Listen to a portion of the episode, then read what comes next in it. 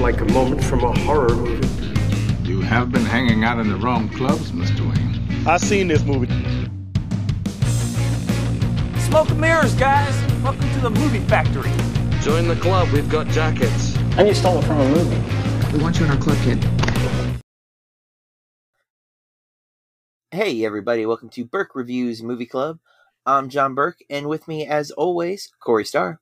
Hello, hello. And when you're listening to this, you're actually hearing this at the new year. So, uh, Happy New Year. Um, but for us, we still got a couple days left of 2021, uh, if we can make it through.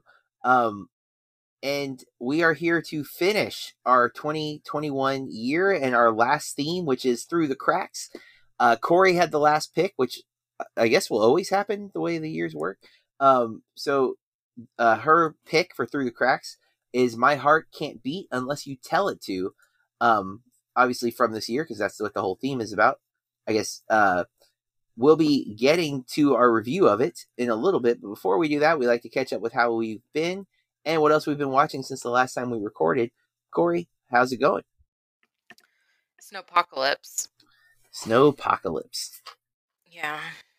It's real bad, guys. Yeah. It- so just trying to stay warm. I mean, my house is warm, but sometimes you got to go outside, you know? Yeah. It's I mean, it's so it's so weird um because I it's so hot here. Like I was like I walked the dogs at like four o'clock today and had like sweat rolling down my back, which made me very uncomfortable. Um and you know, I'm like you're sending me pictures of like very thick looking snow and. I'm like wearing sandals and like shorts, like going out to like you know do errands. Uh, now for New Year's Eve, uh, tomorrow, do you have any plans? Um, you know, I just no, maybe you know, just do some stuff around the house. I'll probably be awake too late, later than I want to be because I'm 87 years old. But all my neighbors will probably be doing fireworks. I'm actually surprised they didn't start doing them today. That is not a challenge to be accepted, neighbors. But you know, like they like to like really party it up around where I am. You know, for like a week, a few days before, a few days after. They like to Well, really yeah. have a good time. We are. Um, it's just the four of us. You know, it's me, me and my wife, uh, my daughter, and uh, Dylan, my daughter's boyfriend. Um, but like in the past, we always would buy like the frozen like um appetizers. You know, like mozzarella sticks and jalapeno poppers and Oh, um and i'm trying to be I'm like in the past my idea was like oh we'll eat bad on new year's eve but new year's day we'll jump right in. I have decided to not wait for new year's day to like resume like the the weight loss and health uh, healthy eating. Um so i was like looking at stuff today like trying to find like what what can i do instead of buying all the frozen stuff? Um so i'm making an assortment of like pinwheel type stuff like oh, yeah. um i, I bought um like like carb low uh or low carbs i said it oddly yoda like um low carb uh tor- like tortillas or wraps to do you know like um i'm gonna do like a blt wrap. So bacon lettuce tomato roll it up in these l- low carb cut them in circles. Um i am gonna make uh homemade pizza rolls. So like i bought the pizza dough um from pillsbury which that one's obviously not low carb but nevertheless i bought the thin crust. So i figured hey you know that'll work.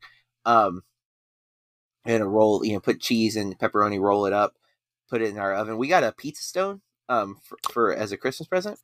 Um that's it sits on like the bottom rack of our oven and like is pretty awesome. So i'm looking forward to actually putting like something pizza like on it. I've done garlic bread on it but i haven't done pizza bread pizza on it yet. Um so making that and then uh i'm doing um in the crescent roll stuff i'm making uh crescent cubans is what i'm calling it. So i just it's really just ham swiss and pickle um because i didn't want to do like the whole pulled pork thing for this.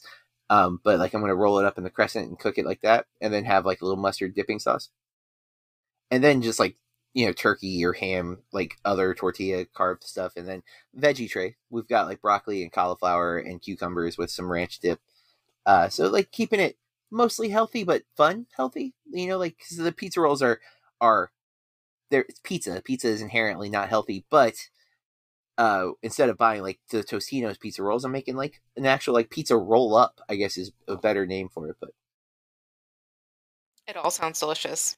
I'm I'm pretty hyped for it. I think it's gonna be, and I was surprised like everyone was like super excited about it, and I'm like, oh, okay, cool. I'm glad I I never thought to do pinwheels, but it's such a simple idea and it's it's easy and it, it like if you don't eat them all tomorrow, it's they're still good the next day, kind of thing. You know, like unlike frozen appetizers, if you don't eat them, they kind of are horrible because they get hard and like not you can't really reheat them in a good way. Um, obviously, you don't have to make all of them, but you know, in the past, that's pretty much what we would do is just dump them all in the air fryer. Here we go. Um, so yeah, that's what we're doing tomorrow. So I'm looking forward to that. Uh, got all of it purchased. I spent way too much money doing a lot of it though. Um, because you're like, I, am going to end up with like way too much because there still isn't. There's only four of us, but I figure it'll be like lunch and dinner kind of thing. I'll start making them early in the day, and then people can we can just kind of eat throughout the day um, until midnight. I'm not doing anything special food wise. Really? It's but it's New Year's. It's No. like it's appetizer day. I mean, I love. I think that should be a holiday all in itself. You know, something separate to be celebrated. Oh, I like it, but you know, I get it. I get it. It's it is it's odd to celebrate. Um, I mean, it- tomorrow's gonna be weird because I don't know if any of like the traditional New Year shows are still gonna be on, or if they are on, if they're gonna just be uh like in a studio, like controlled. I know they've canceled a lot of like the Times Square stuff and things like that because you know COVID's running wild right now.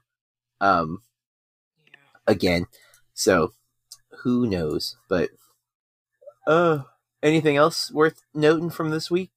Mm, No, we celebrated Christmas on Christmas Eve with our family, and then vegged all weekend. Well, most of the weekend. So Yeah, we we uh same. Um, sorry, I, I forgot we recorded before Christmas. Uh, um, you know, I I got uh, Kathy got me pots and pans, like a new uh Gotham Steel pots and pans, what? and yeah, and I was like super stoked. Uh, because I had I think I'd said like in the last month that I'm like I really want to get new pots and pans because ours were getting kind of damaged and they were they've they were good but they they've lasted a while. Um, and so I was very very pleased to open that. Um, I got a bunch of shirts too uh from Kathy. So um, I'm wearing one of them right now, new Bruce Lee shirt. But but it was a good Christmas. We opened um excuse me. We opened a lot of our stuff. Uh, on we opened everything on Christmas Eve because Taylor's, you know, getting all grown and everything. Yeah, So- she needs to stop that. Oh, um, it is crazy. But um, I did. Uh, I ventured out um pretty far on Christmas Eve uh to see a movie because it wasn't playing locally, so I had to drive an hour. But um, because of the uh, Critics Association of Central Florida that I am a member of, I had to have seen any movie that I was going to vote on our awards um, by Christmas Eve. Like I could watch it on Christmas Eve, but anything after that, if I watch it after, I can't vote for it. So I really wanted to see Licorice Pizza, which is we're gonna just transition into what we've been watching. Um, I'll go ahead and go first, uh, since I kind of backdoored myself into it. Um, I so I drove the hour to go see Licorice Pizza. That's the new Paul Thomas Anderson movie. I love that movie so much. I am so glad that I went and saw it because it definitely got some of my uh, some of the votes we got it, it earned. Um, and it was worth the drive. Uh, I, I love the movie so much. I really hope it comes local because I want to see it again if possible. I'm definitely to buy that one. Um, it just, it's man, what a movie.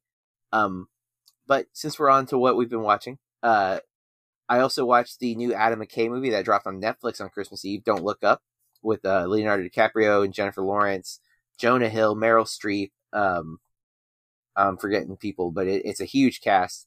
Um, Cape, no, no, it's not Cape. Yeah, no, Cate Blanchett's in it. Um, it's uh, the cast is nuts, but uh, it's getting a lot of hate um online. I don't hate it. I don't think it's, you know, I don't think it's like my favorite movie of the year by any means, but I thought it was very entertaining, and I thought the performances were really good. I actually often don't like Jennifer Lawrence, and I really liked her in this movie. Um, because uh, the apparently the role was written for her, and that's what I think needs to happen. I think the filmmaker needs to kind of know her strengths, and if you write to her strengths, I think she's great. If you try to put her in a position where she's not as good, which is anytime she has to be sad, in my opinion, not great at it. Um, she just doesn't bring a lot to the table. But I got home from Licorice Pizza about seven o'clock. It was Christmas Eve, so I felt bad being that late, but uh, it was the only way I could see it. Um, and uh, so after we got home, uh, we we ate dinner and then we um, watched a Christmas story and opened presents. Um, so it was a rewatch for me. Uh, I've seen a Christmas story a few times. I mean, I don't know. really know. Uh, probably way too. This was the first year in a long time where I didn't just have it on repeat though. Normally Oh, Christmas. Eve, it's just on loop because it's like TNT and TBS always show it in a loop. Yeah. Um, and I I just don't change the channel. Uh, but we don't have TV anymore, so I own it, and we just watched it on Vudu.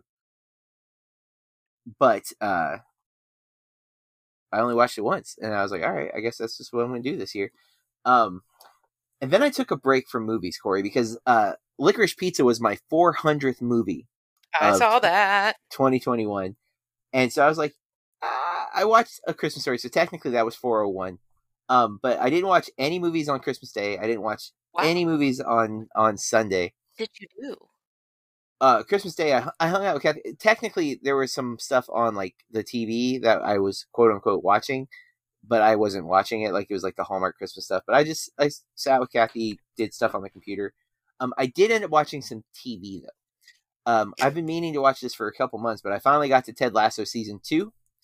I watched all of that in two days. I love that show so much.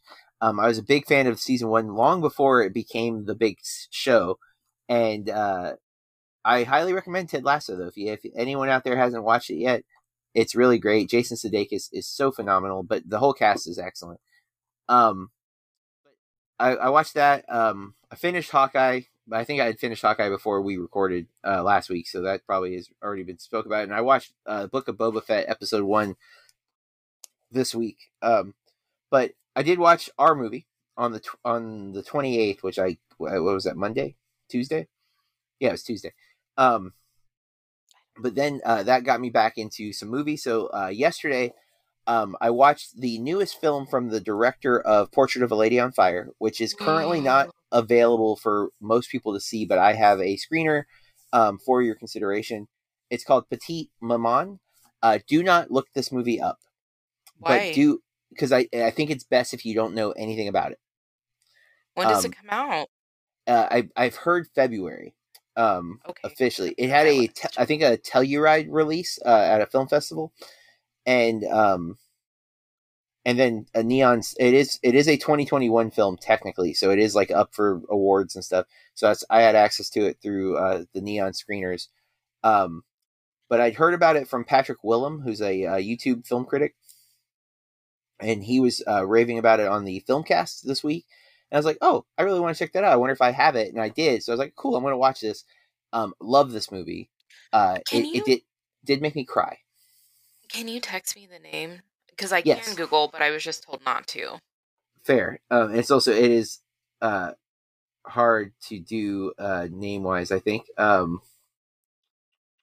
I'm sorry. I'm like brain dead here.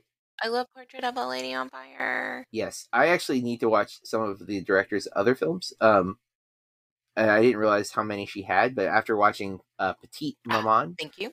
um, I am all about it. Uh, this movie was excellent, very very cool. Um, again, I think listeners, the less you know, the better. I knew very little going in. Even I decided partway through to translate what Petite Maman meant. Um, and I immediately was like, "Dang, I wish I hadn't done that because I think I figured out part of the plot." Um, so Yeah. just Okay. remember the name.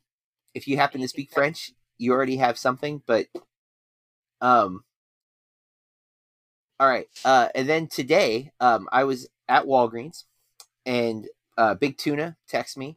It was like, "Add Old Henry to your watch list," and I'm like, "Okay, uh, what's that?" It, it's a western. Um, with that stars Tim Blake Nelson, who I'm always a big big fan of, and uh, uh, also has Stephen Dorff in it, right?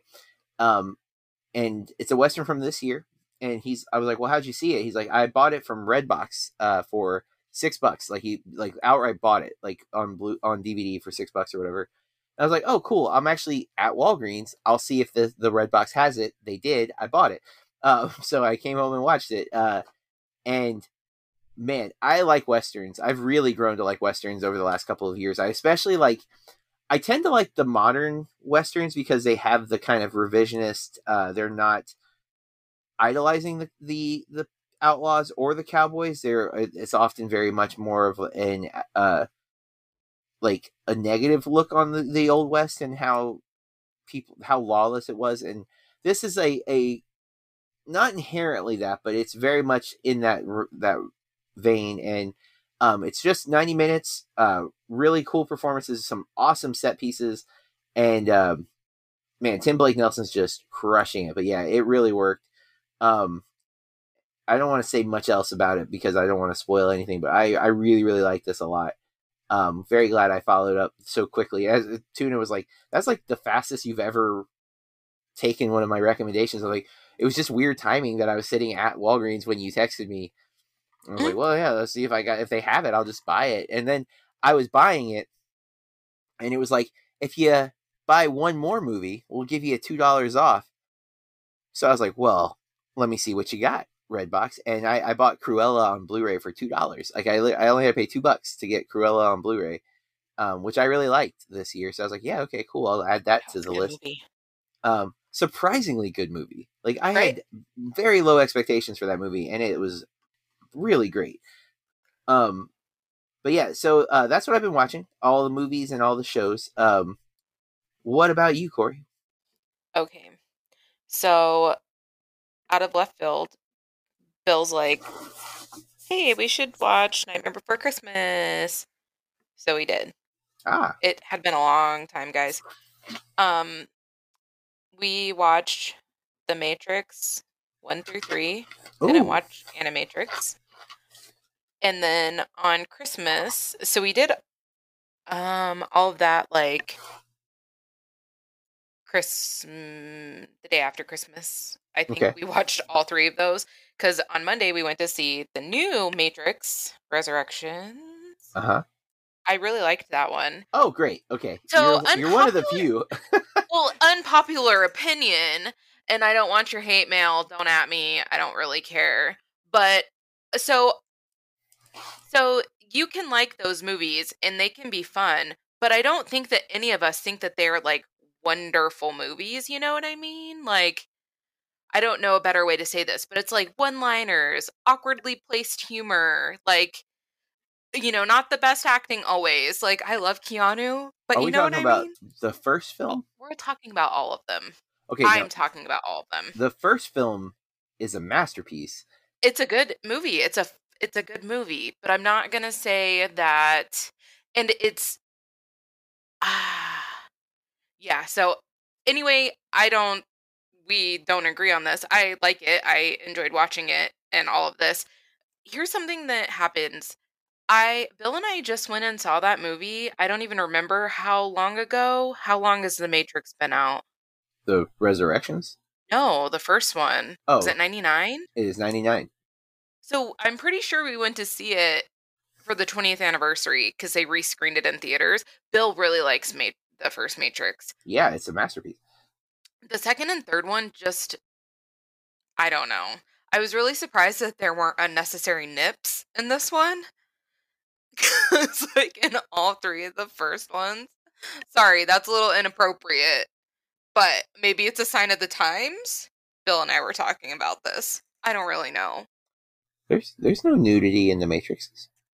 There are I think it's the first one I can't remember her name, but the blonde lady, she's Switch? wearing Yep, she's wearing a fishnet shirt under a blazer, boobs out. Really? I... I'm like that is not how you go to meet and fight bad guys. I didn't think. Well, it's very stylistic, and that character is really interesting because the name switched in the original screenplay was supposed to be male in the real world and female in the Matrix because of the Interesting. Which, especially when you consider the Wachowski, like I've taught the Matrix, so like I know probably She's way too much. Androgynous, like right. That's just... the best. The, the studio wouldn't let them do it the other way, so they went for androgynous. Oh, oh, interesting. I didn't know that. Um, and then in the second one, I think it is, they're at the rave and they're just like, it's not like full nudity. Okay, yeah, that's the but orgy. at the yeah. rave. Yeah. And then in the third one, there are some weird things too, but in this one there wasn't. And also, like I said, I haven't seen the Animatrix, which Bill and Bill looked into that and he's like, "Oh yeah, it's accepted as canon." And I was like, "I Oh, don't yeah. have it in me to watch a fourth one." So, Um, most most fans, l- the first one is is gold. Animatrix is usually put second. I have only seen the Animatrix once, and I'm not a big fan of. To be when I saw it, I definitely was not a fan of short anthology type stuff because that's what it is. It's several shorts um, that kind of fill in gaps. Um, there's also a MMO that lasted for like six or seven years. That uh, stuff that happened in the story of the MMO is canon to the overall story, um, which is why like certain characters are not present in the resurrections in the same way they were in the other movies because they died or something happened to them in the MMO story. Um, the Wachowskis had their hand in all of that. Uh, again, this is a franchise that I am a I know way too much about. Um, I've I've not only taught the Matrix, but uh, I listened to all of the Blank Check podcast episodes about the Matrix and and the Wachowskis in general. Um, and uh, David Sims, who is one of the hosts of the Blank Check podcast, huge huge supporter of um, the Wachowskis' work and a, a staunch defender of the the second and third movie, which is a lot of people hate on the second and third movie. I like a lot of the second movie. Um, the third movie, there's a lot that I can't get past, but overall, I like enough of it that I still uh, I applaud it, and more importantly, I really applaud what the Wachowskis have done with all of their movies, even if I don't inherently like them all. They make blockbuster movies that are not for everybody, and most filmmakers don't get to do that. You know, if you're making a big budget blockbuster, the studio wants it to be accessible to everybody. And I love that somehow the Wachowskis have multiple times made big blockbusters that are for their audience and like they're okay if people don't like it. And that's Resurrections. I mean, if you look at the reviews, there are people like myself and our friend Brendan and my friend David and Big Tuna who love it. And then there's Matt who pretty much didn't like it. Um, you know, the slash film cast or they're just the film cast now. Uh, four people reviewed it this week. Two of them liked it, two of them hated it. But even the people that are hating it, there's still things they have to acknowledge are excellent. Um, because there is stuff in it that's great, regardless of your your your overall take on the movie. But um, and it, I don't know. I am a big fan. Sorry, I didn't mean to take away your uh, your conversation, but you sparked a thing that I'm passionate about. So no, that's okay. Um, I don't know how to verbalize what I'm trying to say about the movies, but there it is. you, well, they're dumb boy movies. I think is what you're trying to say. Like they because there's like the one liners, the action, um, those are all in the forefront of of the film.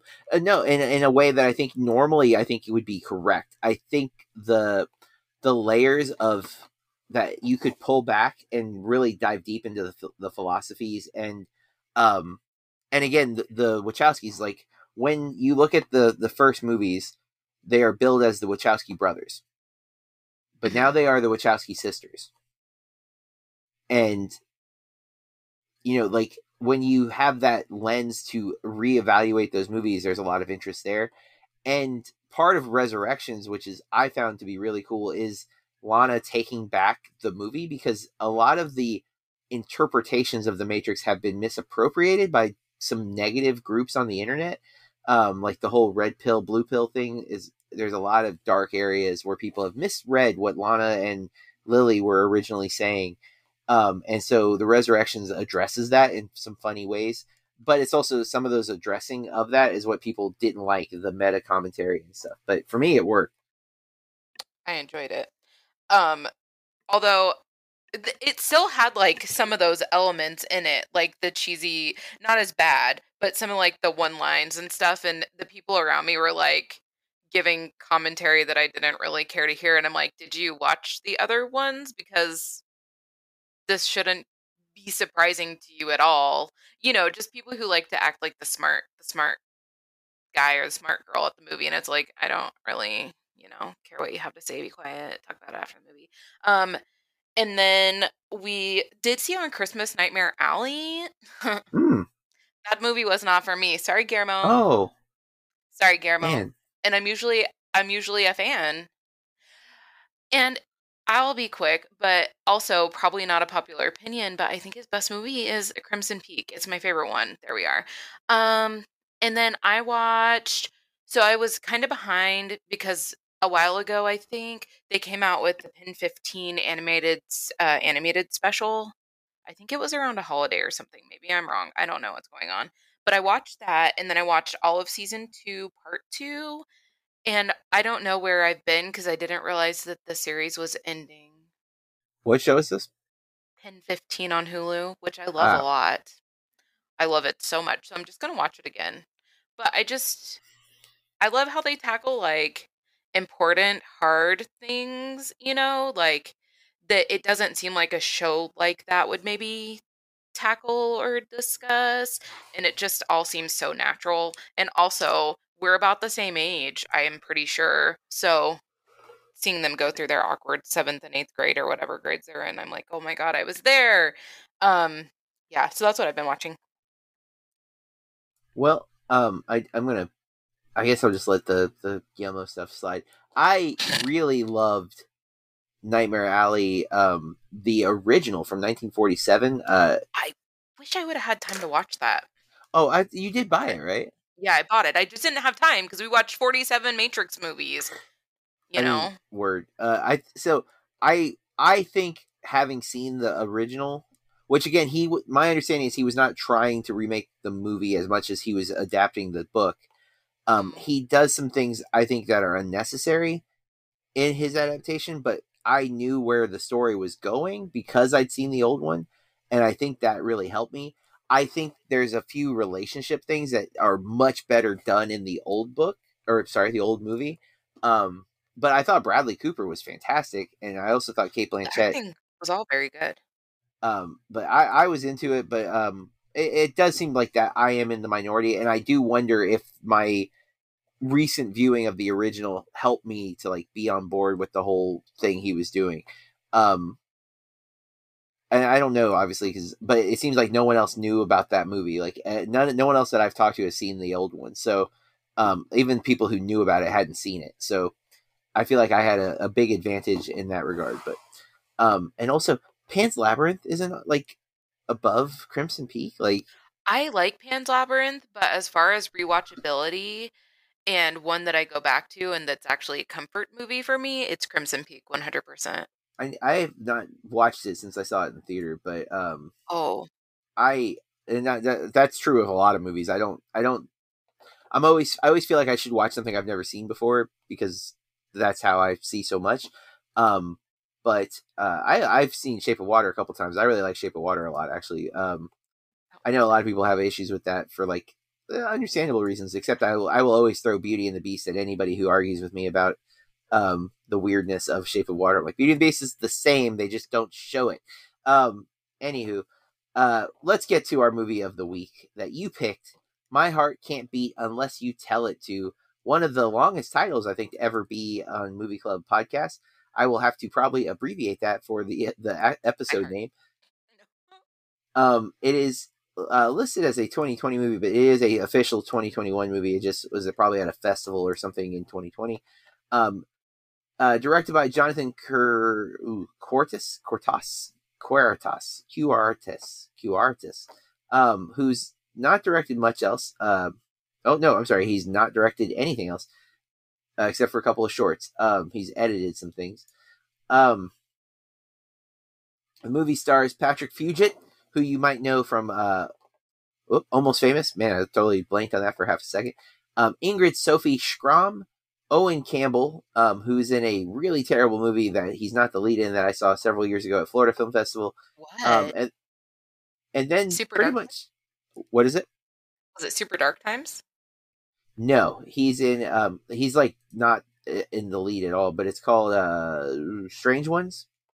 Oh, Yeah, it's not good. I don't recommend anybody watch that. Um, Big Tune and I saw that at the Florida Film Festival, and a dude in a Q and A immediately like Tune and I were like barely made it through the movie. We were both like like physically agitated, and um, there was a Q&A afterwards and the, the dude that walked up first was just like this movie's so important and Tuna and I think like audibly were like what and like, because we're just like are you kidding like important it's barely comprehensible anyways um this guy he's got a credit on it but uh, he, he's like fifth or sixth billed so he must have been a kid passing by kind of thing um and everyone else on the, the cast list for this movie is basically not in the movie very much. I guess Judah Bateman deserves a little bit of time, and Moses L. Tavar, um, and Katie Preston, fine. But everybody else mostly is just like passing through kind of thing. I mean, someone's as scrawny guy. That's what he's billed as. Yep, scrawny guy. Can't go wrong with scrawny guy. Um, but yeah, so this the synopsis reads. Hold on, I want to make sure it's not spoilerish because some of these synopses are getting really bad about that. It's not. It's not. Two mysterious siblings find themselves at odds over care for their frail and sickly younger brother. Has a 70 Metascore, a 6.1 IMDb user score.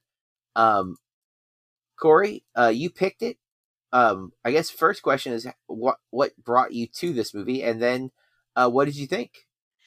Um, so always trying to find ways to work horror into our themes. What? Um, I Patrick Fu- Fugit. I Yep. was like, I don't know how to pronounce his name, so I meant to like YouTube it, and then I didn't because I had chores to do. But um, I I don't think I haven't really seen him in a lot, so I you know was kind of excited about that. And then um it sounded interesting and I enjoyed it. You enjoyed it. Yeah. Guys, it is the optim optimum optimal runtime as well. 1 hour and 30 minutes. Yep, yep. Which has been a big issue I've I've been complaining about with the 2021 movies is so many of them are bloated and over two hours. Um, Like why? uh, this one is not. Um, The ones that we've been picking or just the ones you've been watching in general? I've watched 125. uh, So that um, the ones that I've watched this year from 2021 are majoritarily very long. Um, more so than in the past, or at least it feels that way. I've not done any actual stats on that, but I just kept noticing, especially the big blockbusters like Spider-Man: No Way Home Home's over two hours. Um, uh, uh, House of Gucci was over two hours. Um, uh, uh, Nightmare Alley's two and a half hours. The original is like an hour and forty-seven minutes. I was And- wondering about that. I'm like, hey, Del Toro, how did you add 35 minutes to this movie? Like, and and honestly, I It don't know how. There isn't anything extra. There's actually stuff missing from the original movie. So I'm like, What? I'm like, what did you add to make this so long? Um, there is one thing he does add that, but it's not that much. It's not in the movie that much. So I'm like, I, that can't be why it's an extra 40 minutes. Anyways, um, so this movie's more of a family drama than a horror movie. Yeah. Um, and it's a slow burn, which I am not opposed to. I didn't like this movie. Uh, No. I I was more like one. I thought Owen Campbell looked like the lost Culkin brother, and I thought he I was like, what? he kind of looks like Rory. He looks more like Rory Culkin than anybody. else. Yeah. But I would have preferred Rory Culkin.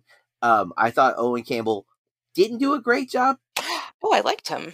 I uh, you know what? I've read a bunch of reviews because I was just kind of like agitated. So Big Tuna also didn't really like this movie. Like in fact, his wording was hated it. Um, I don't hate it. Uh, I don't think it's a bad movie. I thought some of the performance at times was uneven. Like I thought Fugit was bad in a couple of scenes. I thought he was good in some scenes, but there were a few scenes where I'm just like, this seems like a really like uncomfortable. It doesn't know what to do. I, I there's a lot to like point out. I think there are just better versions of this movie that are maybe a little that maybe lean into the horror a little bit more.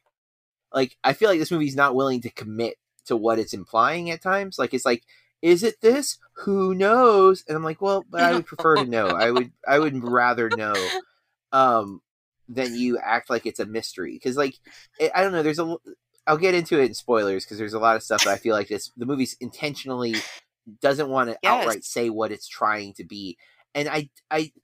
I'm all, I love horror as allegory. I love horror as metaphor. I think that's the best use of this genre.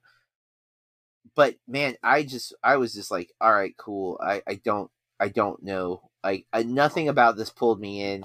Um, there were some interesting things in it that again that's why i don't hate this movie because i don't think it's um but there is like maybe it's a little too indie like it feels a little like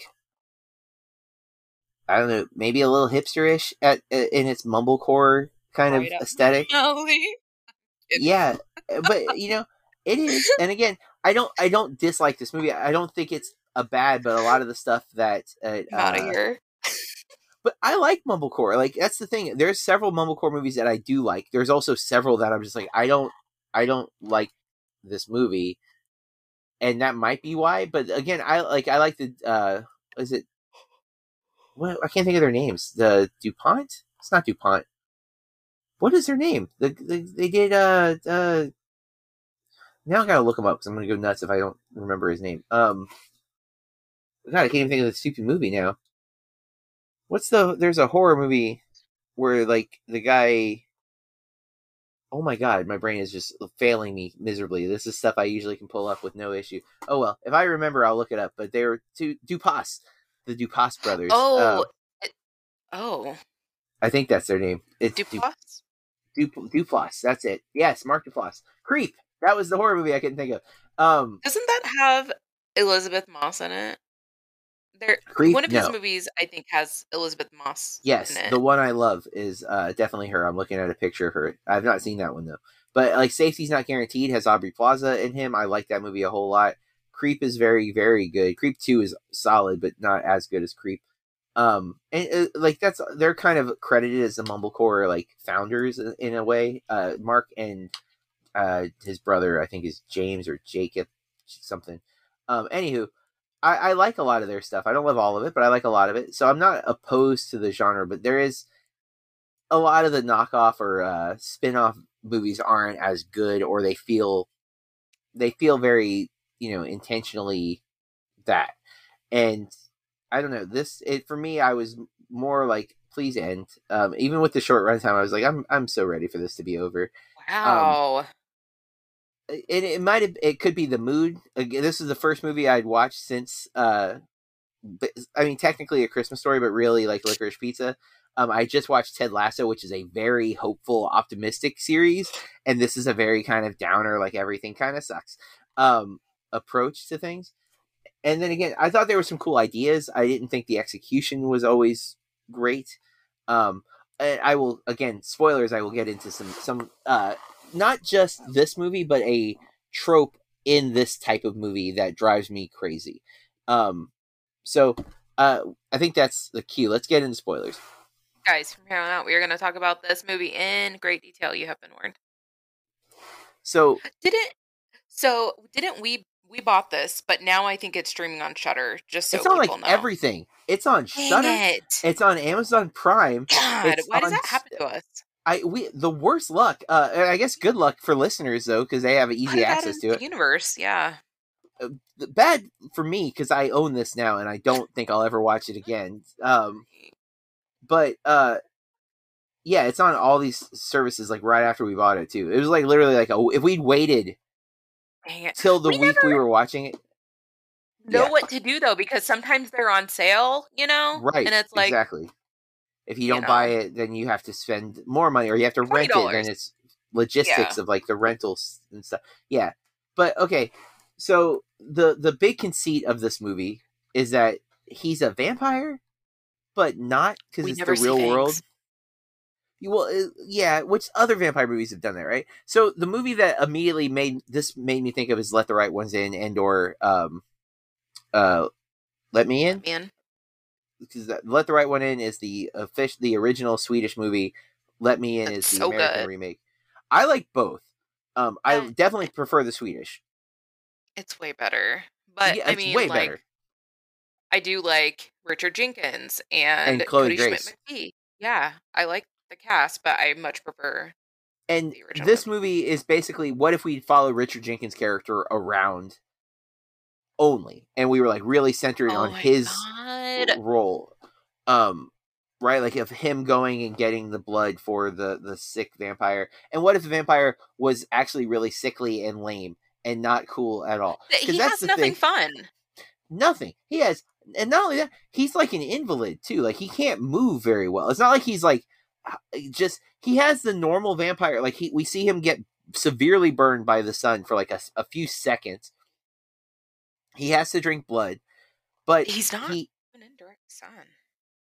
but he's like frail, right? Like he's fr- frail and he can't really walk. So like he doesn't get any of the powers that vampires traditionally get. So I mean, thank God.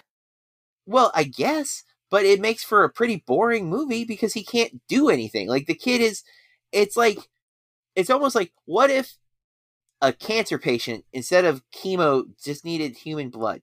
Because that's what you're dealing with here is like someone who's so sickly and frail that they they're taking care of him not out of like cuz that's Richard Jenkins character and I'm going to use him cuz I know his name like like that where I don't know the other actor's name. He he is one technically in love with the vampire, or at least he was when he was a child. Now is it's weird and awkward and uncomfortable as a subject matter, but he feels like a obligation to that, and also fear because we hear the the vampire like threatening him and yelling at him in a horrific sounding voice. So like he's operating out of fear. Here, like they're they're taking care of him out of familial obligation, which is that's what the metaphor and the allegory is for, and that's where it works. Is like this there's this burden on them, and how they respond to the burden is very different. He's worn like Patrick Fugit's character is worn down, tired of He helping. doesn't want to do it. He wants to live his own life. He's tired of what this is making him be, which is awful because he's a murderer, which I'm going to get Yeah. to importantly in a second because that's where my biggest complaint with this movie really came in. Um, and then the sister feels this like, no, family's the most important thing. We got to take care of each other. Uh, You're not it doesn't her. matter. Yeah. Sorry. Um. So all that's there. It, it it works on a premise. I do wish I wish it would have committed to him being a vampire, like calling it something. How do they? How did he end up in that situation? Is this a common yeah. problem? Like, there's so many questions. Well, I they don't so obviously the parents are gone. I feel like this is the old family house that they're living in. We don't know where the parents are. They must be dead. Did did, And did he kill them? And then I don't know. Um and then oh my god. Trail of thought. And then also, yeah, we don't find out how he becomes a vampire. We don't or whatever. He's a vampire. And Um, so, keep going. Sorry. Oh, I was just gonna say, and I thought about that, and it kind of at first was bothering me, but I don't think that that's what the movie's about. So You're you're right. You're right, but that's where I have I take issue with it because why did he need to be a vampire? Like you could have a lot of the same things, and like instead of them killing, what if it's just robbing people to get money to pay for the treatments? You know, like there's other ways to do this. If you're gonna commit to the horror, I think you got to commit to that part of the story a little more. I I don't necessarily think you have to answer all the questions, but dang it, if you're gonna make this where like they have to kill people and like I mean, I get picky about things, and I understand. I'm not saying the movie has to do it, but I'm saying these are things that would have made me get into it more. These are the things that were missing for me. I think that it gets it's. I think that it starts to hit home really close, and I think that I would have run away even before the sister. What happens to the, before the sister's demise? Mhm. Um, because I think she's pretty terrible, and she does things just to hurt Dwight. So and I th- think she's a detestable person. I'm sorry. I would I would have liked more of a like either make the family tighter so we believe that he'd be willing to kill for them because I, I don't believe that he's willing to kill for them. guilt thing. But okay, so here's where I really get into problems. The first kill we see, which is right away, like the movie starts off pretty dark because he picks up a homeless guy. Homeless guy like is immediately guy. like, right? He seemed he seemed pretty cool, and he's like, "I'm not gonna suck your," mm. And he's don't like, "That's not what this is," and like, "I'm taking you to a shelter. This isn't a shelter; it's a home." hits him with what I'm pretty sure is a wiffle ball bat. I want to point that out. Now that's probably production issue, but that was a yellow plastic baseball bat. Like you can't tell me any other difference. It is not a wooden or metal bat. That is a plastic bat that he kills the man with. Now, aside from that, let's let that go. We could have at least gotten a metal baseball bat. I wasn't thinking about that. But but but maybe there's no good way to fake it because maybe they didn't have stuntmen. You know what I'm saying? Like there's probably like Okay. a logistical reason why they had to do it that way. But that first kill seems very well rehearsed and planned. He waits till the guy is out of the car. He charges him, hits him with the bat.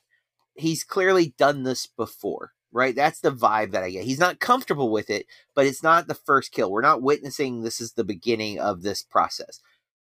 Now, with that in mind, when he captures the actor's name is Mo- Moses El Tavar, he plays Eduardo. He picks Eduardo up uh, in a similar way, I think, promising work. He's he's having doubts. I understand this. He's trying to get out of it, but he knows he still has to kill this guy. Why on earth do horror movies do this, where a person who has been uh, set up to us to believe that they are trained killers suddenly gets stupid and sloppy? Yeah. Because he tries to choke him. He doesn't even like come from behind. Like it is the dumbest attempt of killing someone I've ever seen in a horror movie where I'm like, are you for real? You thought that was a good idea? Like again, I understand that he doesn't want to. That doesn't mean you get stupid about it. Like he's we've seen him make better choices. There are like that similar again, if we go back to let let the right one in or let me in, Richard Jenkins screws up a kill, but he screws up a kill because someone is coming, right? Like there's people that he had not anticipated are around and he has to run. And that's why everything goes wrong. I believe that. Word. I don't believe this. More so, eh, he had to kill out of order because they lost the blood. Like something happened with the blood. I think she knocked it over or something went wrong. And so he had to kill quicker than usual. He wasn't prepared. That's not what's happening here. There's no reason outside of maybe him not. Uh, again, I understand he doesn't want to do it, but he's doing it anyways. And it doesn't mean you do it terribly because he does it in the worst way you could ever try. Because the guy's like got all his, he's completely capable of fighting back and does. And again, I don't think that's a, a an exclusive complaint to this movie. I think this is a bad writing thing in horror where you don't follow your own setup. Like we've seen him kill someone pretty smart. Like he got him at night. He made sure he was alone. He drove him far away, and he had a weapon to use to uh, surprise him. Oh, something that kind of like okay, so something that did kind of rub me the wrong way is that he goes out into the woods looking for Eduardo. Eduardo's hiding, but Eduardo goes to him. Yep. So that kind of threw me because he obviously isn't finding him.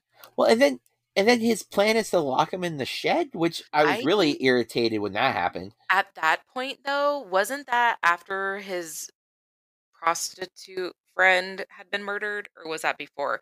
Because I felt like he's really lonely and just wanted to talk to someone, but Eduardo doesn't speak English.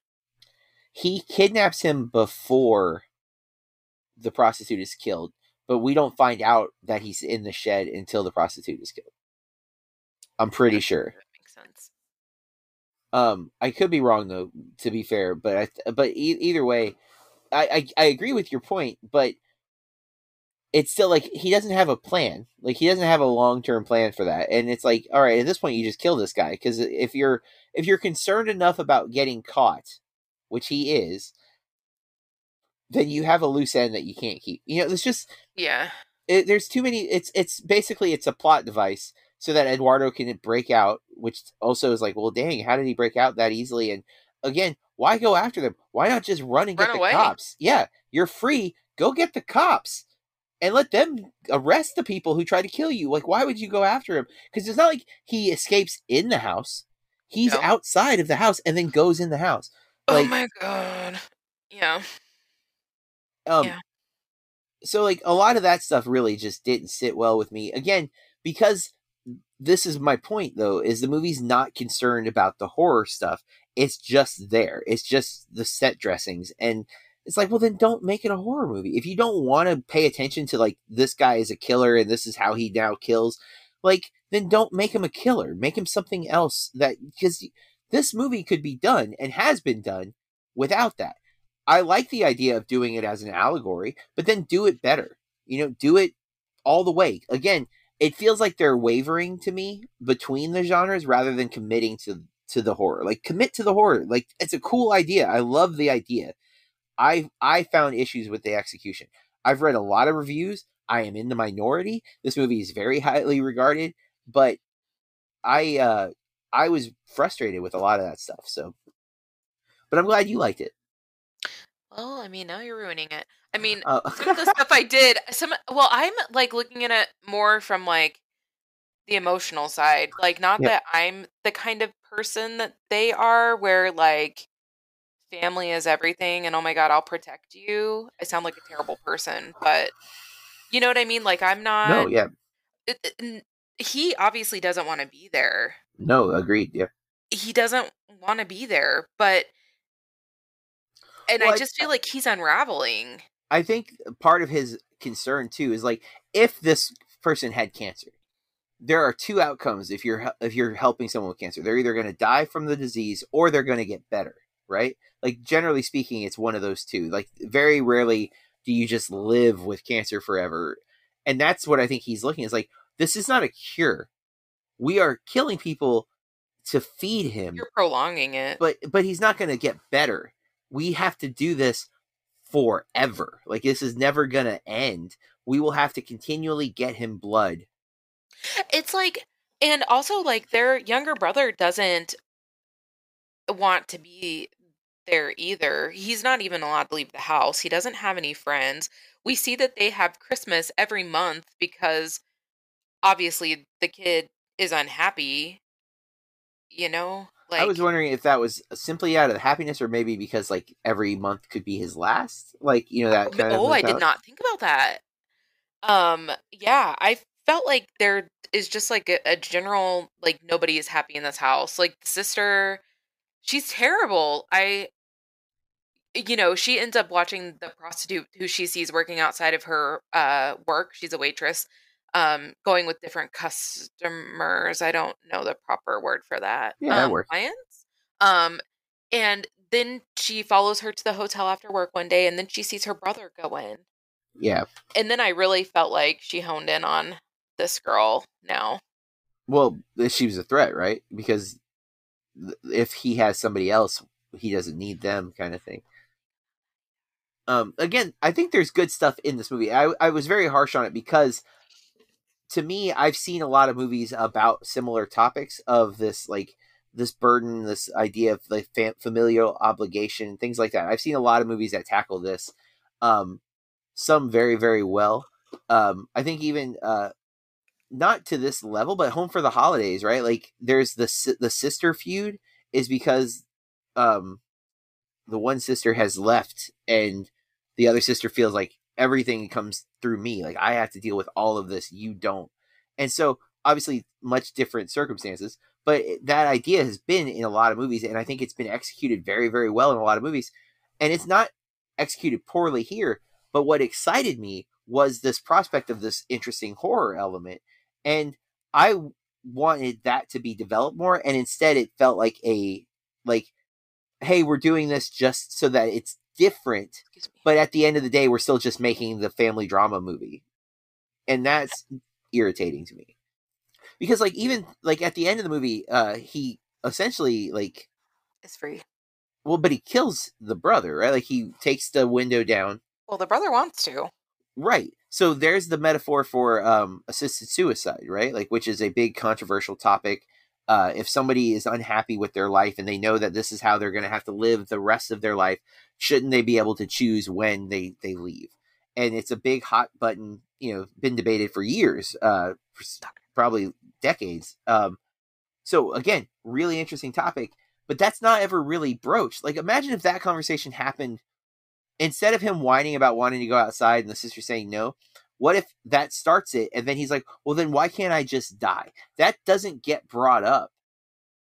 But that could have been a really cool, like, debated scene, right? Where that scene really pays off. If I can't have this, then what kind of life can I even have? How is sitting here a life for any of us? And that's never addressed. and then he like the whole the thing with the kid from outside with the paper airplane i like that scene i think that kid does a really good job with his role um he's trying to be a nice guy Dude, um you know and he reacts in a way that i think makes sense holding the knife in the sink and hiding yeah it, I was like, oh, this is not going to end well. And he lets him go. And I understand why, because he doesn't want to do it anymore. But like the sister just seems so detached. I think she's a sociopath. I don't really know. Um, but like even when I can't she gets stabbed in the stomach. Yeah. And then she's laying in the bathtub and she's cold and she's about to die. And she's like, Well, you better drink my blood. You better we shouldn't waste it. She's So- just the scene with the the friend though or quote unquote friend when he oh. offers him nonchalantly the glass of Sorry, blood excuse me. I I started to say a word we don't usually. I'm like, your brother and sister don't drink it. Why do you think that he would drink it? And that furthers my complaints about God, this movie. John. It's like, does this kid know what's going on with him? Like, that's label it, man. Give it something because I have so many questions. Has he always been like that? How did he end up like that? Did they ever Does- see a doctor? How did they find out he needed blood? Like, there's so many questions. Yeah. Well, there also something I was just thinking about is like Patrick Fugit's character seems older. The sister, I don't really know about her, but then the brother seems much, much younger. You know what I mean? He seems really. And that's why I think we needed some backstory about the parents. Like, did they leave? Did they die? Did they kill them? Did they kill themselves to, to feed? Because there is an interesting thing. Again, the movie doesn't take the time to go into this, but Patrick Fugit gives him his own blood, and Yeah. and but the kid seems It to know creepy. it, right? Yeah. I was like, is he going to go after him? It never pays off, E- except I guess it pays off that he's like eating on the sister, like at after she dies, like he's like biting on her neck or whatever. dude that and he uh dwight's character just like reacts to that he doesn't even like ask questions it's just like get off of her Yeah. but that scene that you were just talking about where he knew it was his blood that scene did creep me out a little Yes, bit agreed. i'm like you just sleep with the door open man we already saw some we saw some scenes of that you know it's the only time he's he seemed menacing too because he's like licking it off the floor and stuff too. Like, Um, oh yeah it, it- like the, the- a lot of the other times it's just like okay, it's gross. Like I didn't enjoy watching her like pour the blood soup down his throat, um, in the bowl like the first scene or whatever. Um, and but like that first scene, I had so much. I was like, ooh, oh, he's like a vampire. Okay, this is interesting. And I just I never. It, they don't do enough with it. it. They just they hint at all these interesting he's just ideas. a burden He is, and that's again, it's the allegory. I'm fine with the allegory, but again, I feel like if you're gonna make it an allegory, commit to it. Like, go all in on this vampire thing. Like, it's an interesting idea because vampirism is often depicted in, in vampire movies as a disease, right, or as a virus or whatever. Cool. Let's. What if it was just a disease, like a deteriorating, eat you alive type disease? Because there's just so many questions that, again, it's like you, you replace this with something more sensible, like something real, a cancer, etc. The movie still works. It, it maybe it doesn't have the cool like angle of stand out, but to me that angle feels like, oh look at us. But really, we just are not concerned with the horror stuff at all. Like that's what it feels like to me. And again, obviously, that's my my take on it. Um, that's my biggest criticism is it just feels like it didn't really care about being a vampire movie that it was it it definitely was borrowing from but at the end of the day it was like no no we just want the drama and again i think they execute the drama stuff pretty well but it's that those lingering elements for me that i just can't get past okay fine anything else uh you want to to mention before we wrap up I would like to know where you thought that the Dwight performance was a little lacking. I'm trying to remember. Um, it was it was in some of the dialogue scenes. I just can't remember which if it was with Eduardo or if it was with um It, it's so sad to me because, like, the only interaction with other people that he gets for some reason, because it doesn't seem that he has a job, is with the sex worker and with the people that he's kidnapping and murdering. And then like she's such a like she's a cold person. There we see in two scenes with her action uh interactions with other people. You should smile more. And then she does what I would do. like like terrible smile, you know. And then uh, like her coworker, they're rolling silver silverware and she's like, "Oh, what are you doing after work?" And she just like stares at her and doesn't even respond.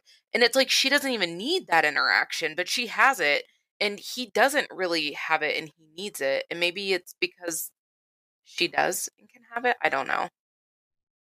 But she's a terrible person. Um, I will if I ever rewatch this, I will make a note of specifically when. He's when. never rewatching this movie. It probably not. Um, but Fair. again, I do think it's a. I like the idea, and I'd love to see it done with someone really embracing the horror elements a little more, and it not just being a part of the the set dressing. So, um, that's it for our episode of My Hearts Can't Beat Unless You Tell It to. I would say it's not a total waste of time, and I'm guessing maybe not quite golden for you. I feel like you talked me down a little bit. I would go with the decent watch, but leaning towards not quite golden. all I can say, folks, if you've listened to this show, I bring He the arguments, and I often am I'm arguing you in the positive direction. I don't know how many times I've brought you down uh, a movie before, but you know, I do. I come with I come with thoughts. Um, I don't look to bash because again, I'm glad this movie was made. I, I like that film people get to make movies. I, I want them to keep trying. Some are going to work for me, some aren't, and that is completely fine. Not every movie is made for me. If this movie worked for you, enjoy it, love it, embrace it. There's nothing wrong with you liking it. I mean that to you, Corey, but I mean that to everybody. I uh, that's kind of my my uh, approach to film criticism in in the future and from this point forward is I will share my thoughts. I will share my opinions.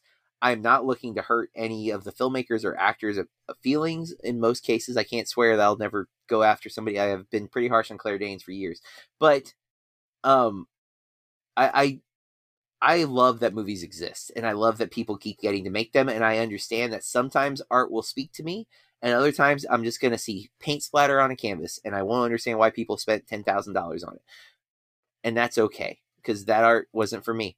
So if this movie worked for you, good job. Uh, I'm glad that you found joy in this where I was not. Um, that said, that concludes 2021, folks. Year five of Movie Club Podcast is over.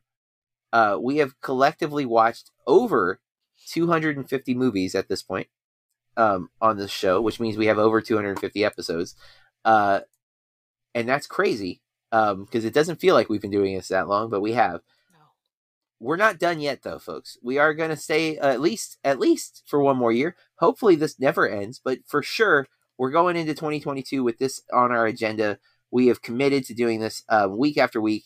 Hopefully you're enjoying the show. Otherwise we're just talking to each other which we enjoy. So it works for us either way.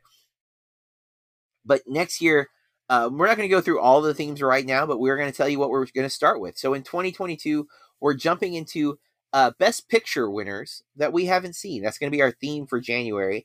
Um, we have picked four best picture winners that Corey and, or myself have not seen. I actually have seen both of Corey's. Um, but uh, we're going to be starting with The Artist right away. That's going to be our first movie of 2022. Um, then we're going to do In the Heat of the Night, Shakespeare in Love, and A Beautiful Mind. Um, all in January of 2022, and then we'll get into uh, after our first episode of 2022. We'll we'll talk about the rest of the year, but for now, that's what we're going to talk about. Uh, we'll be back next week to discuss the artist. Uh, in the meantime, you can follow us on social media at Burke Reviews for myself and Corey. At Corey R Star two R's on the end. And if you like what we're doing over at Burke Reviews Movie Club, we ask that you take just a moment to rate and review the podcast on whatever app you're listening to us on, whether it's Apple Podcast or uh, Spotify, which now has added a rating feature. Give us that five star review if you like what we're doing, so that other people find the show and hopefully also like what we're doing. Um, we'll be back next year, hopefully a good one. Hopefully, 2022 is uh, that that part of that bell curve that starts to go up again.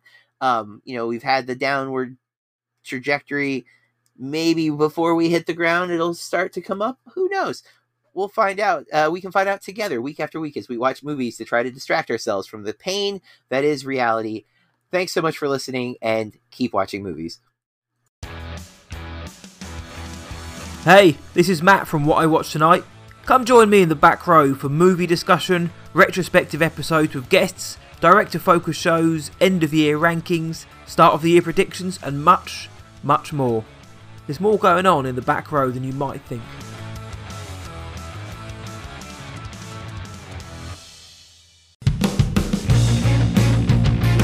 This has been a Burke Reviews podcast. BurkeReviews.com.